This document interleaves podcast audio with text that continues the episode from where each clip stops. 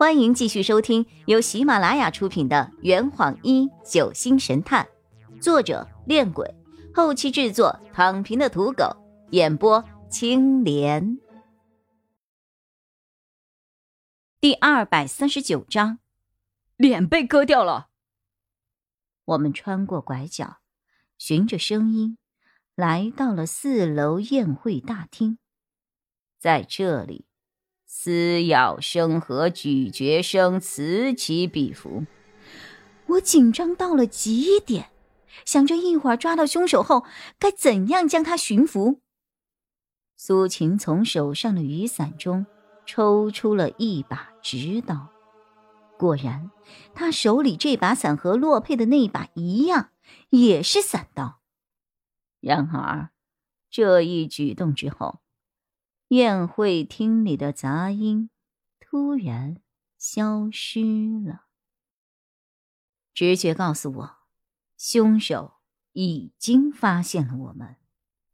果不其然，就在我们走进一张侧翻的圆桌旁的时候，一个黑影从桌后窜了出来，飞快的向我们对面的走廊跑去。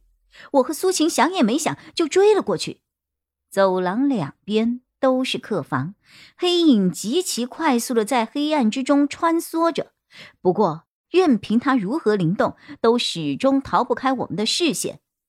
最后，在走廊的拐角处，黑影打开了最角落的一间客房，迅速钻了进去。从黑影带上房门到我们冲进那间客房，中间的间隔不会超过八秒。我和苏晴追进那间客房的时候。房屋内窗户紧闭，空无一人，唯一的逃跑路线就只有天花板上的那个通风口了。通风管道内空间狭小，虽然我和苏晴都能够钻进去，但是在里面却无法发动任何有力的攻势。对于一个已经在管道内摸索出规律的杀手来说，我们钻进去。只有挨打的份。切，让他给跑了。哼。苏晴将伞刀收回了伞身中，轻轻的喘着气。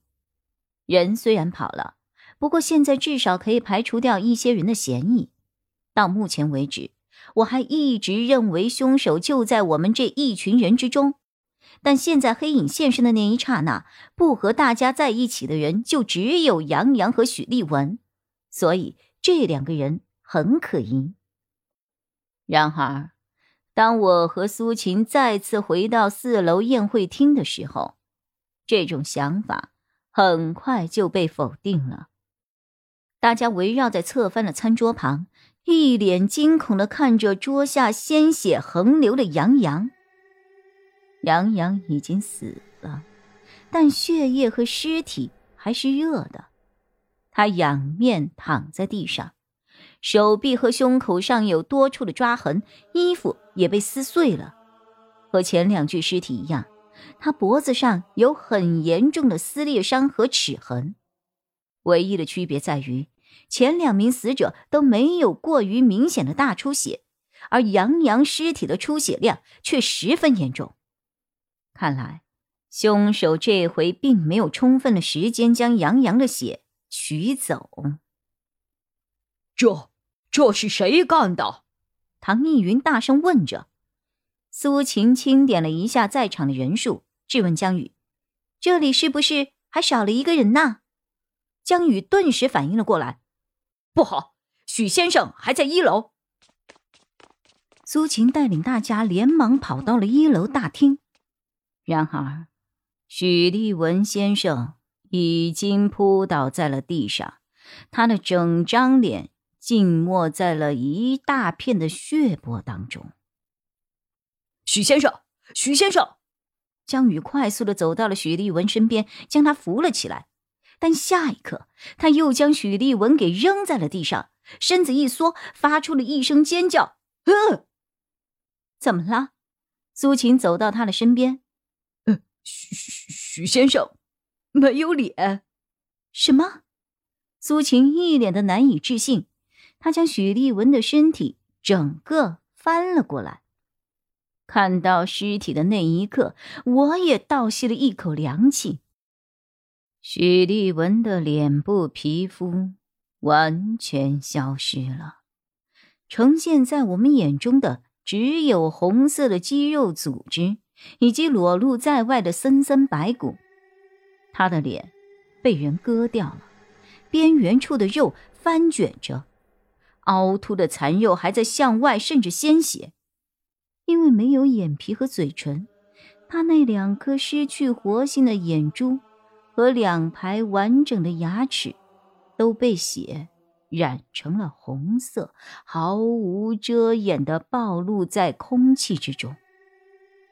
他的脸触目惊心。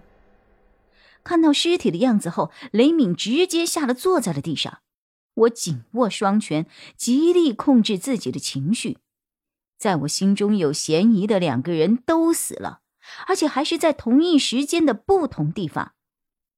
凶手不止一个人。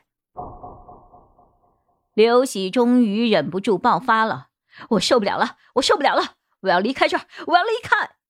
他抱着脑袋飞快的朝门口跑去。苏晴和江宇完全拦不住他。就在刘喜跑到大门口的时候。洛佩和张璇从外面开门走了进来，看着面前这个如牦牛般冲撞过来的男人，洛佩立刻将沾满雨水的伞刀打了开来，用伞盾将向屋外冲的刘喜给挡了回来。刘喜在洛佩的伞上弹了一下，然后向后退了两步，一屁股坐在了地上。外面还在下雨呢，你这是要去哪儿啊？洛佩抖了抖眉毛。去哪儿？去哪儿都比待在这儿强！让我出去！刘喜立刻从地上爬了起来，就要冲出去。洛佩和张璇也没打算拦着。出了什么事儿啊？张璇看着我，死了两个人。我回答的非常简洁。我将他们走后这里发生的事情添油加醋的对他们描述了一遍，以及一些我个人的看法。洛佩听完后频频点头。你。分析的没错，凶手应该是两个人。你们去木桥那里发现了什么吗？张璇摇了摇头。木桥一段，这里面四面都是悬崖，除非有直升机，不然我们出不去的。这坛已经喝完了，呵，你猜出凶手是谁了吗？啊，老板，拿酒来。呃呃，更多精彩，请关注青莲嘚不嘚。